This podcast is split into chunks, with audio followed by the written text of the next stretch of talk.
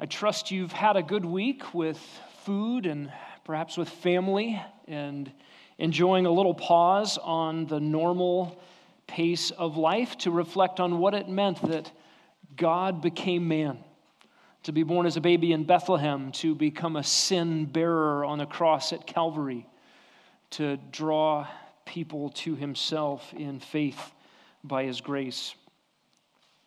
This has been a, a, good week for our family. It's fun to be back together and to be in the book of Romans. I'd like to invite you to turn to Romans 15.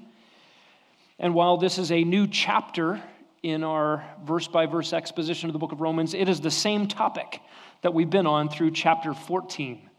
And we will be on this same topic one more week as this issue of Christian preferences takes us through chapter 15 and verse 13. This morning, we're looking at Romans 15, 1 to 6. This is preferring each other in matters of preference, part 5.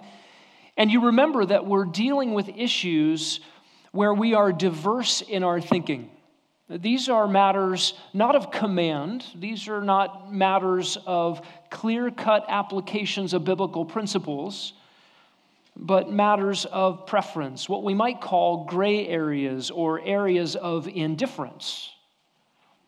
And the principles taught here in Romans 14 and 15 could apply to any number, any variety of things we might seek to address.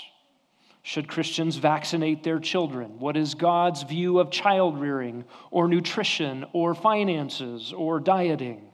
What is the right choice for schooling your kids? What kind of dating should Christians pursue? What kinds of activities are allowed on Sundays? Should women work outside the home? What is God's view of dieting, supplements, exercise, essential oils? We could go through a number of lists of things that can potentially divide Christians, particularly because they are areas of difference in our opinions differences in areas of applications of biblical thoughts and ideas. And sometimes Christians are tempted to raise any one of these areas of preference or indifference to a level of conviction that provides fertile ground for contempt or judgmentalism. Opportunity for us to think through areas of Christian freedom as superimposed onto other people's lives as measures of their spiritual health. What is laid out for us in Romans 14 and 15 have been some tremendous helps in giving us aid to think through these things. This morning, we're going to continue more help in this area. Paul will give us three avenues of help for God glorifying unity in our gray area diversity. And at the end of our section, down in verse 6, there is a so that, a purpose. And this is in the prayer that Paul prays at the end of this paragraph. He says, So that with one accord you may with one voice glorify the God and Father of our Lord Jesus Christ. Uh, this is one of the great reasons stated here in this text why we must pursue unity in the midst of our diversity over gray area issues or freedom issues or preferential issues in the body of Christ. There will always be differences among us on these things, but it glorifies God for us to have the same mindset towards one another one of selflessness and love and preferential treatment. Let's read the text before us this morning, beginning in verse 1 of chapter 15. God writes through the Apostle Paul Now we who are strong ought to bear the weaknesses of those without strength and not just please ourselves. Each of us is to please his neighbor for his good to his edification. For even Christ did not please himself, but as it is written, the reproaches of those who reproached you fell on me. For whatever was written in earlier times was written for our instruction, so that through perseverance and the encouragement of the Scriptures we might have hope. Now may the God who gives perseverance and encouragement grant you to be of the same mind with one another according to Christ Jesus so that with one accord you may with one voice glorify the God and Father of our Lord Jesus Christ. And we'll look at this section in three parts, what we might call three avenues of help. And the first avenue of help is a pair of commands or a set of commands for us to obey. We're going to look at commands to obey, examples to follow, and prayers to pray to help us pursue unity in our diversity and gray areas. First, let's look at these commands to obey. And the commands listed out here are, of course, in addition to everything we've looked at in verse 14. Notice what Paul says We who are strong ought to bear the weaknesses of those without strength, and we who are strong ought not just please ourselves. And, verse 2, each of us is to please his neighbor for his good and for edification. Now, the first command here is that the strong, and by the way, the strong here are those who are confident before the Lord in an area of preference. The weak are those who are not confident that in faith they can please the Lord in that area of preference.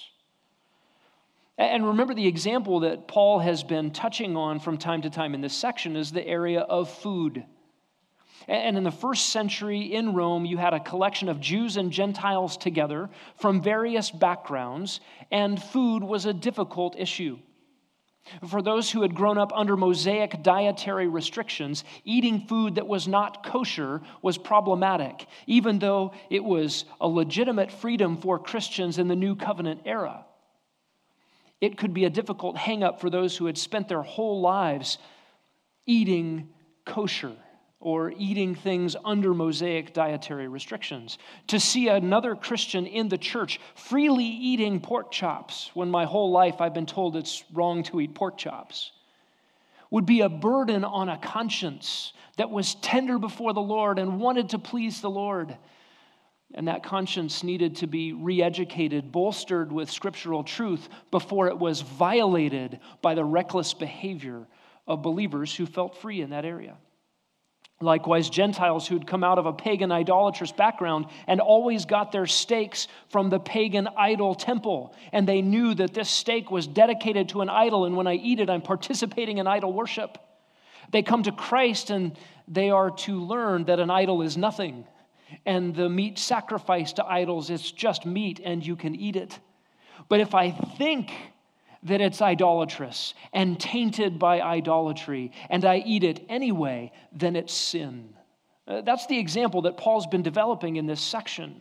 And so the strong are those who are confident in the Lord that they could participate in this area of Christian freedom and they can worship Him in faith in doing so. And the weak are those who are not there yet, not confident that in faith they can please the Lord in this activity.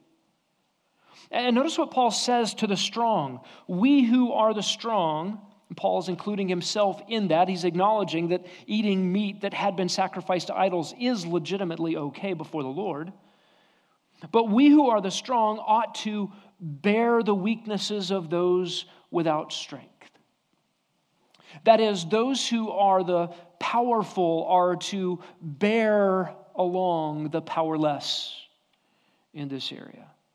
And Paul does not say you are to bear with them, as in to tolerate them. Oh, I can put up with you. I can put up with your little foibles, your little scruples about not eating meat. I can tolerate you. That's not what Paul says here. Uh, the word here to bear means to carry, to carry the weak, to, to pick up the load and the weakness of the weak and put it on your shoulder. It's like when you take your kids hiking have you done this? Taken your little ones on the hiking trails around us? And it begins by every kid carries his own little backpack and has his jacket and, and his bottle of water. And pretty soon you you find out that you are carrying the water bottle. And then you're putting the jacket into your own backpack, and then lo and behold, you're carrying the backpack, and then finally you're just carrying the kid. That is the idea of bearing the weaknesses here. The strong are to carry the weak. This word is used this way in Galatians 6 2. Bear one another's burdens and thereby fulfill the law of Christ. The strong are not to be in condescension of the weak. They're not to be in judgment of the weak. They're not to feel an air of superiority over the weak. I've arrived and you haven't. Look, buck up and carry your own load, and we can all be happier together and live by my preferences. No, the strong are to carry the burdens of the weak. And so the strong are enjoined here not to ask the question, what am I allowed to do? Is it okay? Is it permissible? Is this gray area okay for me? Or even, is it enjoyable? But the question that ought to be on every Christian's mind in the body of Christ in one of these preferential areas is how can I help my brother follow Christ conscientiously? Right? We looked at this in chapter 14. Don't destroy your brother for food. Don't ruin his tender conscience by recklessly going after what you believe is permissible or enjoyable. But here, the strong must carry the burden of abstaining for love. So, for a first century Roman Christian, not under Mosaic law, convinced that idols are nothing, to love his brothers whose consciences are troubled by tainted and unclean meat, what would it look like to carry his burden? to take up his burden and carry it. It might mean don't bring your pork chop to the church picnic.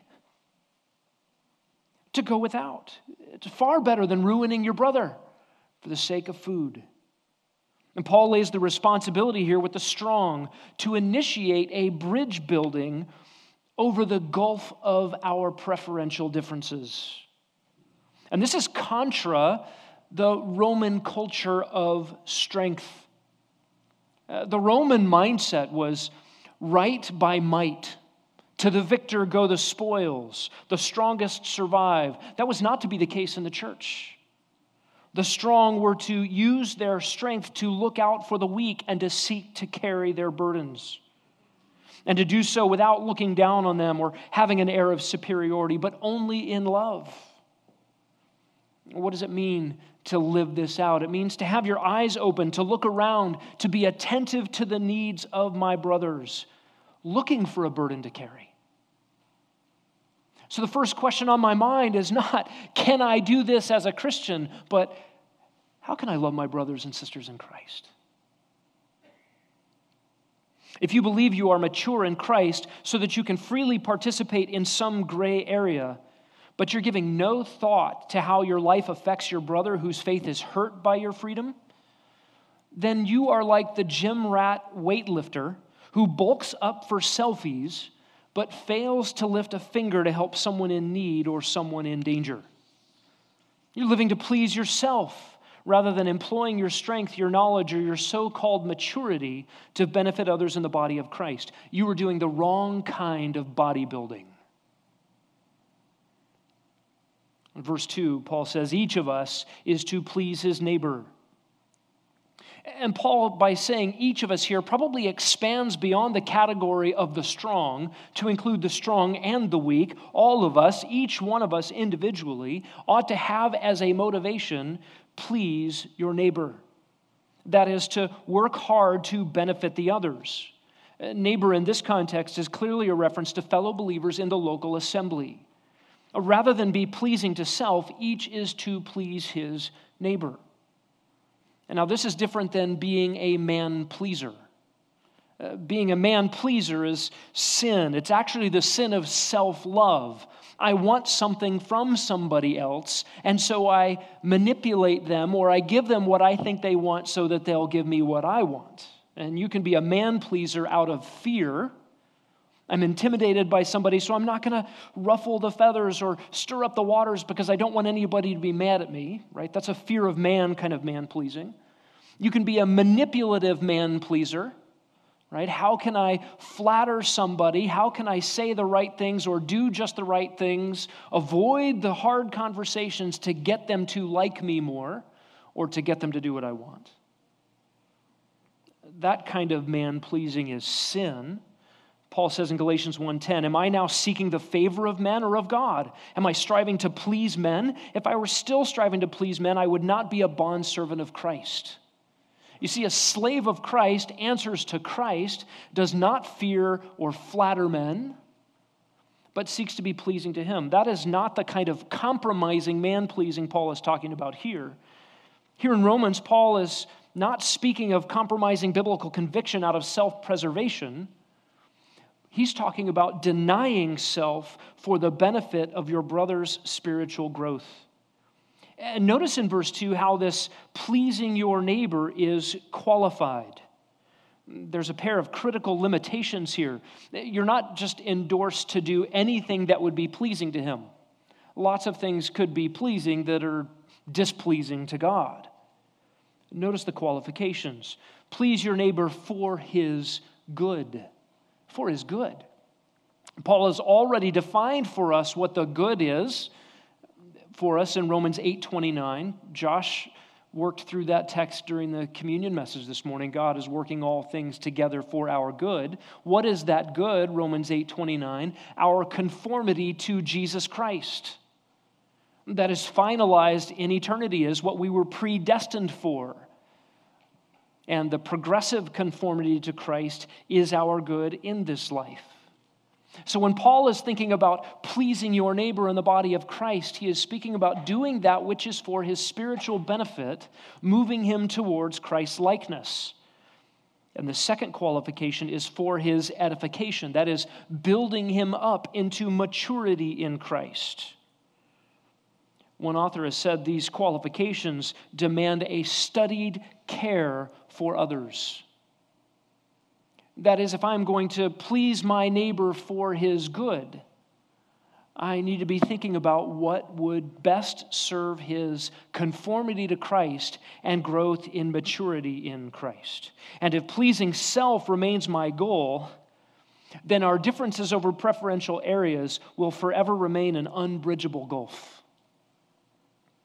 When those who are weak see the spiritual good or look for or seek out the spiritual good of the strong rather than seeking to please themselves. The weak will stop being judgmental of everyone who does not imitate their preferences, but long for those whose preferences are different to be pleasing to the Lord in those things. And when the strong look out for the spiritual needs of the weak, unity is built the weak are not destroyed by careless use of Christian freedoms. The weak see that the strong are not spiritually reckless or selfish or godless, but that the differences in preferences come from biblical conviction. And the strong must work to demonstrate that they have a tender conscience and a desire to operate from love towards God and love towards others. And when we do these things, when we follow these explicit instructions from God and how we live out our differences in the body of Christ, these things move us towards a God glorifying unity. Carry the weaker brother. Please your neighbor rather than please yourself. There's a second avenue of helps for us, and these are examples to follow to move us towards God glorifying unity in our differences. Look at verses 3 and 4. Paul says, For even Christ did not please himself. As it is written, the reproaches of those who reproached you fell on me. For whatever was written in earlier times was written for our instruction, so that through perseverance and the encouragement of the scriptures, we might have hope. Notice that first phrase in verse 3 For even Christ did not please himself. And I just want to read a few passages that emphasize this self denial of Christ that should be so obvious. I mean, everything about the second person of the Trinity coming to earth to be a sin bearer, to rescue his enemies and make them his own people, fit for eternity in his glorious presence, is a life of self denial. Listen to these testimonies 2 Corinthians 8 9.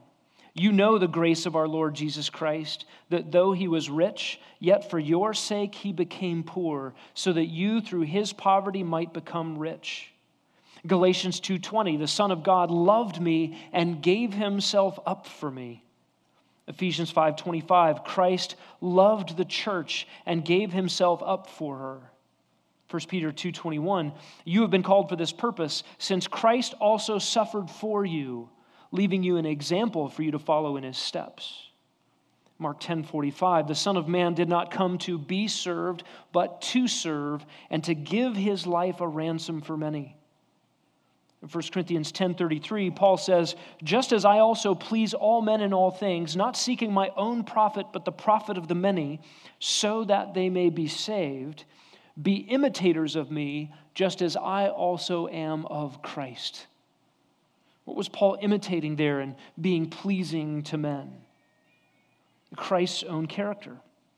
John 5:30 Jesus said, "I do not seek my own will, but the will of him who sent me." In Matthew 8:17, quoting Isaiah 53, he took our infirmities on himself.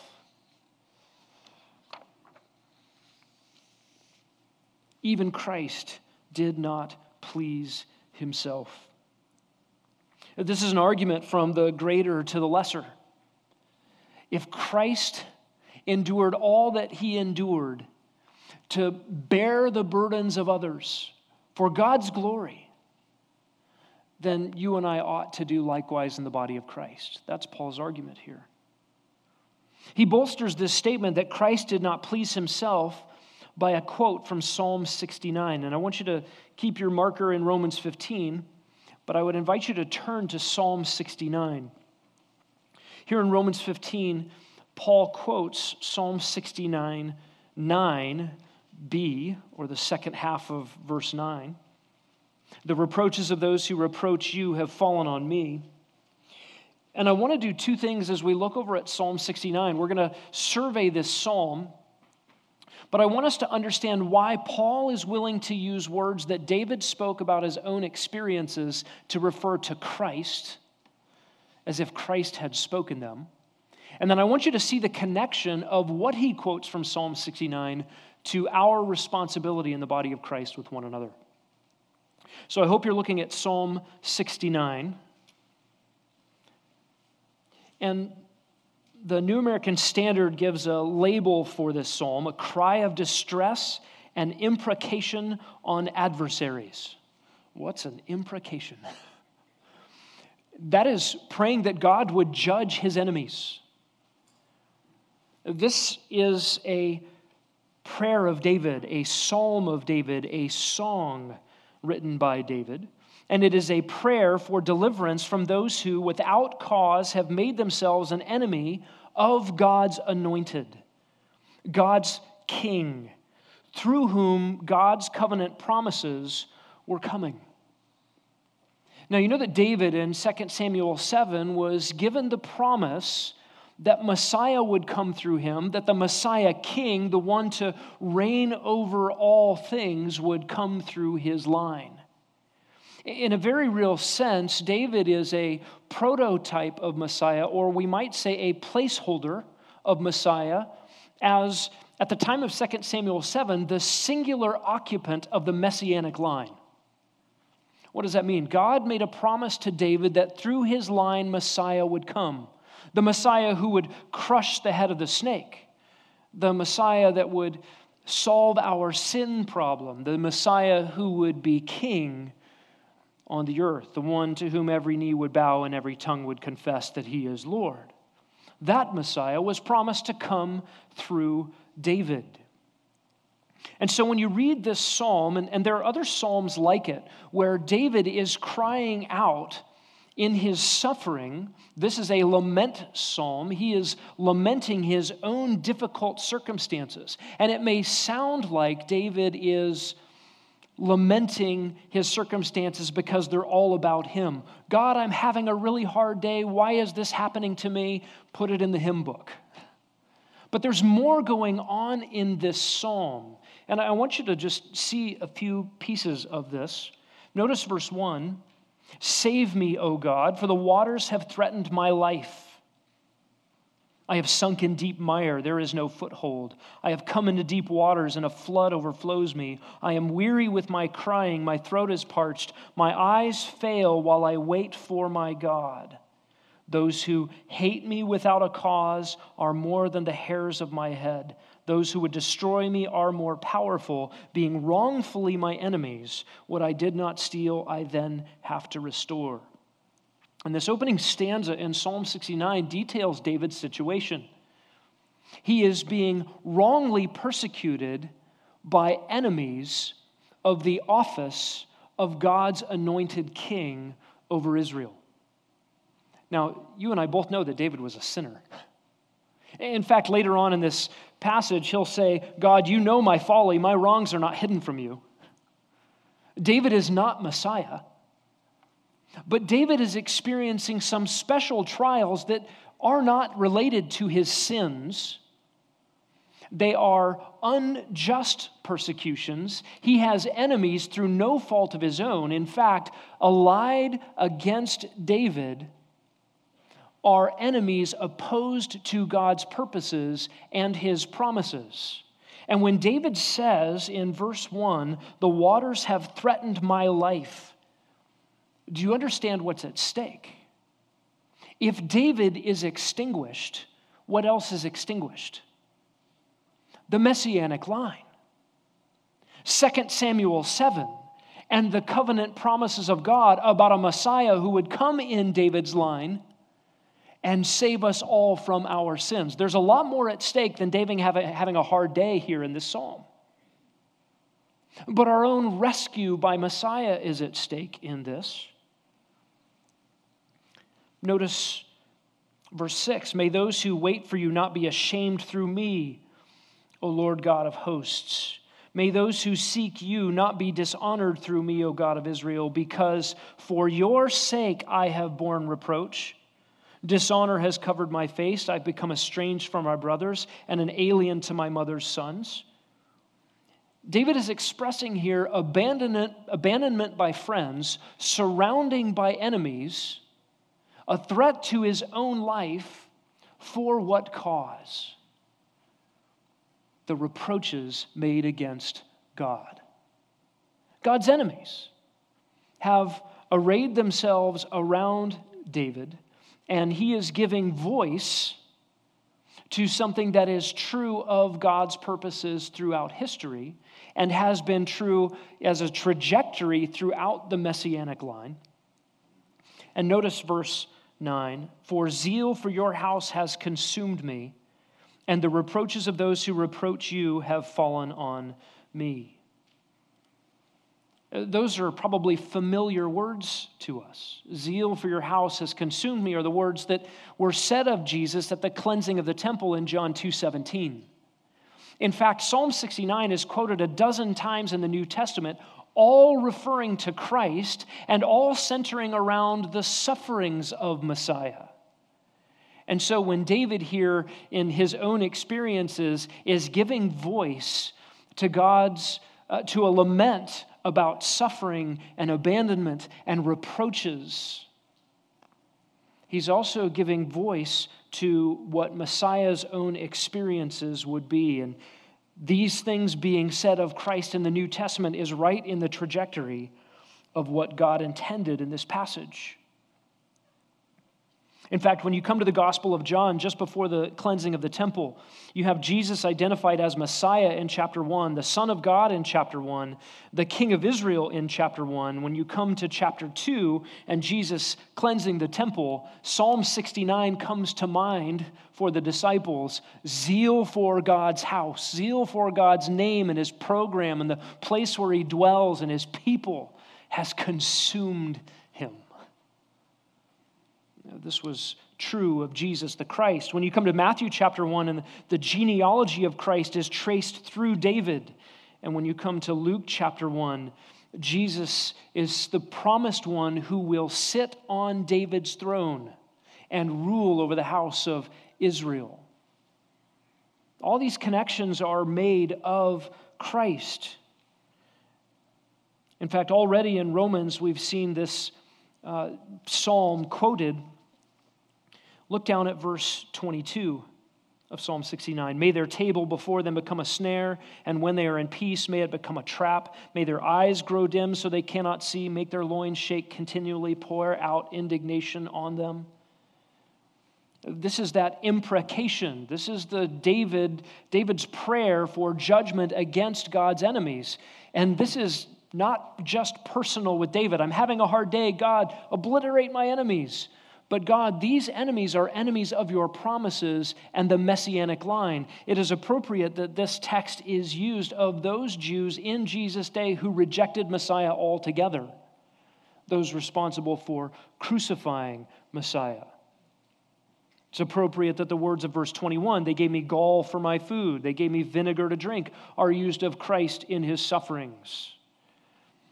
It's appropriate that Acts 1:20 uses words from this psalm to describe Judas Iscariot, the one who rejected and gave over Messiah. The psalm turns in verse 32 from lament to trust. The humble have seen it and are glad. You who seek God, let your heart revive, for Yahweh hears the needy. He does not despise his who are prisoners. Let heaven and earth praise him. And the psalmist turns from lament to rejoicing in confidence that God will have his way and God will subdue Messiah's enemies and bring God's people to himself. So, a threat to the Davidic line meant a threat to Messiah. When Paul quotes this in Romans 15, he ascribes these words to Christ. It is written of Christ. By the way, even that using Christ here. He, he could have said a lot of things. If you want to imitate Jesus, look back at his earthly ministry and do like he did there. But here he says Christ, not Jesus. That is his title, Messiah. And he points to reproaches that Messiah would bear. Nothing new here.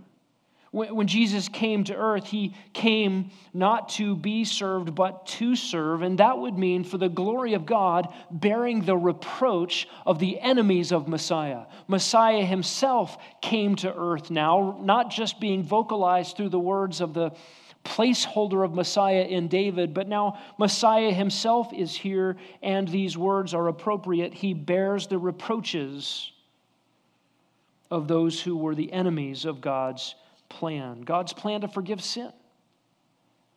A really remarkable text here. Chrysostom says of this that Jesus had power not to have been reproached. He had power not to have suffered what he did suffer. Do you remember? He could have called angels down and rescued himself from the cross. That was not God's plan. That was not God's plan to bring glory to himself by rescuing sinners by grace. Chrysostom said he could have stopped all of that suffering and all those reproaches had he been minded to look to his own things. And so here Paul employs this really remarkable train of thoughts as an argument from the greater to the lesser. If Jesus Christ could bear the reproaches of the mockers and the enemies of God's program, and carry that further. If Jesus could bear our iniquities, if Jesus could bear the wrath of God due our sin, how much more should you and I be able, with one another, whom we love, to whom we are connected organically in the body of Christ, how much more should we bear one another's burdens? Do you understand the math on this? an infinitely great and awful bearing compared to just a little one for someone you love. Like your precious little child on a hike who just can't carry her water bottle one more step. You gladly pick it up. And then you pick her up and you walk. This should be easy by comparison. There are other examples. Look at verse 4 For whatever was written in earlier times was written for our instruction. I think Paul here is expanding beyond the example of Jesus to other implied examples in Scripture and says whatever Scripture whatever was written in Scripture, whatever was written down in earlier times, was written for our instruction. And that instruction is going somewhere. We'll look at in a moment. But notice the, the, the life of Christ was a preparation for the substitutionary death of Christ, and yet it also included teaching and exemplary behavior. And so when Paul says here, whatever was written beforehand was written for our instruction, he means that yes, the events of the biblical historical narratives happened as part of God's unfolding plan for history. Uh, those weren't made up moral fairy tales to try to teach us a lesson. No, those people actually existed. They had relationship to God. Uh, they lived by faith. And those who knew him and lived by faith were saved by his grace and are with him even now, alive. They were real people in real relationship to God. But the events themselves were recorded for the benefit of their posterity. For us, for every generation subsequent who gets to read about them. This is the gift of the inscripturation of lives and events. Those things could have happened, and God could have given us a book of doctrinal formulations. He, he could have just said, here's the content of what you need to believe. But he included in his scriptural record lives of people and events for our benefit.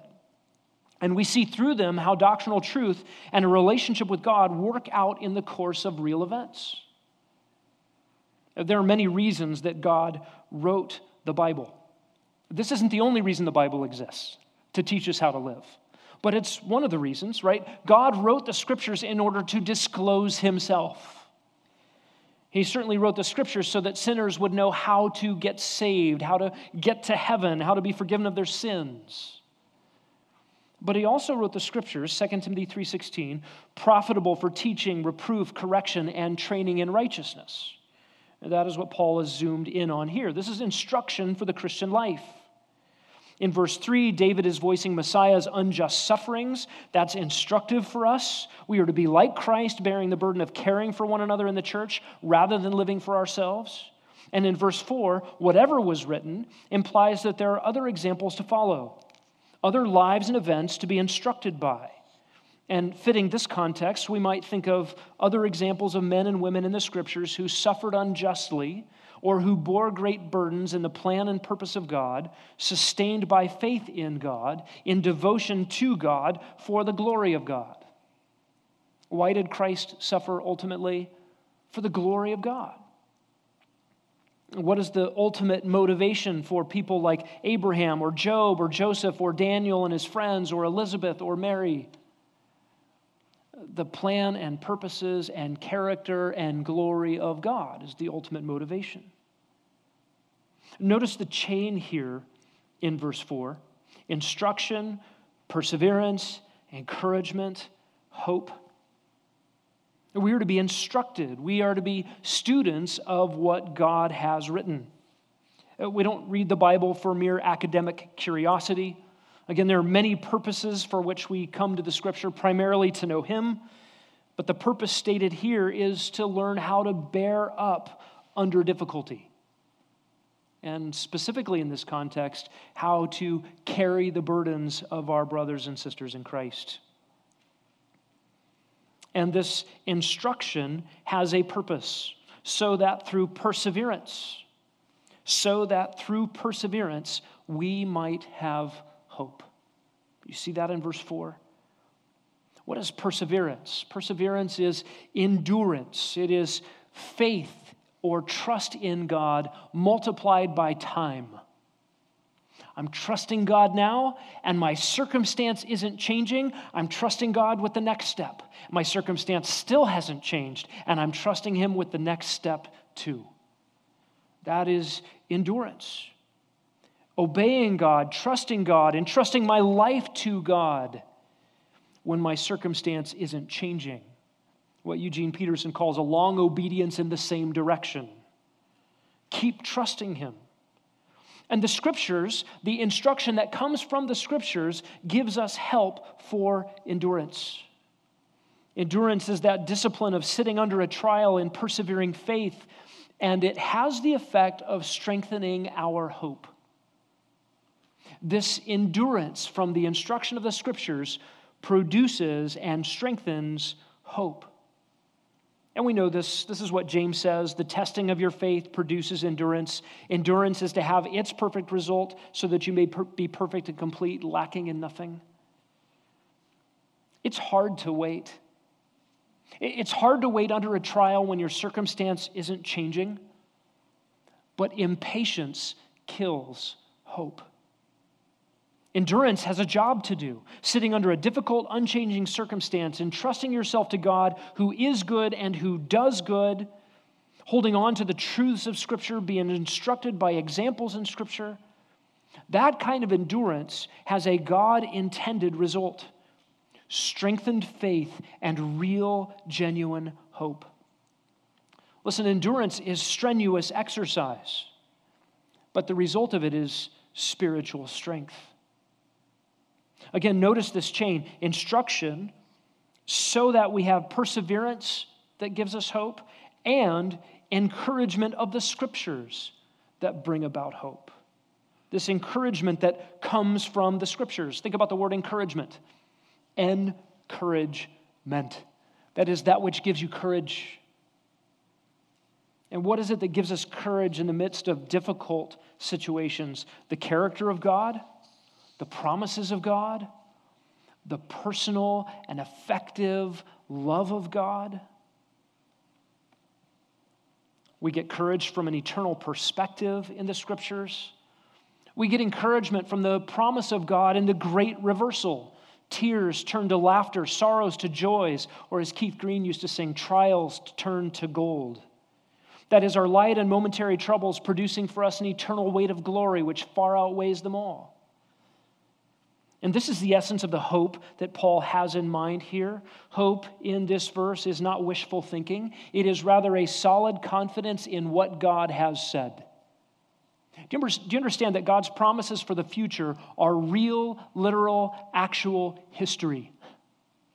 They just haven't happened yet. And biblical hope, unlike, I hope I get a red wagon for Christmas, and your hopes were dashed a couple days ago. It's not wishful thinking. It is a solid confidence in what God has said, and you can bank on it. Now, can you have this hope without learning the lessons of endurance? That your avenue to hope is strangulated if you have not gone through the exercise of perseverance. Can you have this hope with your Bible closed? Well, this text says this hope comes through the encouragement of the scriptures. Do you find yourself regularly hopeless about your circumstances? Do you find yourself readily complaining or despairing about your situation? Friends, there are solutions to these things. You've got to read your Bible. You've got to read the Old Testament. You've got to read those things written in previous times for our benefit. You've got to get a hold of the hope that comes through the scriptures. These examples to follow should give us the help and encouragement we need to serve each other in the body of Christ, to not live for ourselves, but for God's honor, to live for the spiritual needs of others. It might have seemed like a burden in the first century to deny yourself the use of a legitimate freedom might have seemed like a burden to not eat that steak burrito at the church potluck for the sake of a weaker brother. But in light of Jesus bearing our sorrows, bearing the weight of God's wrath against sin, bearing the reproach of his enemies, I can carry this one. I can carry this one whom I love and to whom I am joined in the body of Christ. And instructed by what was written down in Scripture, I can persevere in self denial for the benefit of others and for the glory of God there are commands to obey here for us, examples to follow, and then finally, there are prayers to pray. In verses 5 and 6, and this is instructive. If you haven't yet taken a survey of the prayers of the Apostle Paul and let them inform you about your own prayer life, I would encourage you to do so. Here's one little example. Paul says, Now may the God who gives perseverance and encouragement grant you to be of the same mind with one another according to Christ Jesus so that with one accord you may with one voice glorify the God and Father of our Lord Jesus Christ. Perseverance by trials, encouragement from the scriptures. Here in this prayer, Paul says, God, you are the giver of encouragement. You are the giver of perseverance. You're the source of these things, and you use the means of trials and the means of your scriptures to equip our hearts with these necessary resources. It's a great thing to pray for one another. That believers, using these resources from God would be given greater measures of these things so that they would be of the same mind with one another. And the same mind here is a union of thinking, uh, the same mindset. It's not unanimity of ideas and preferences. We've seen all the differences of those in these texts. Those things will not go away in this lifetime.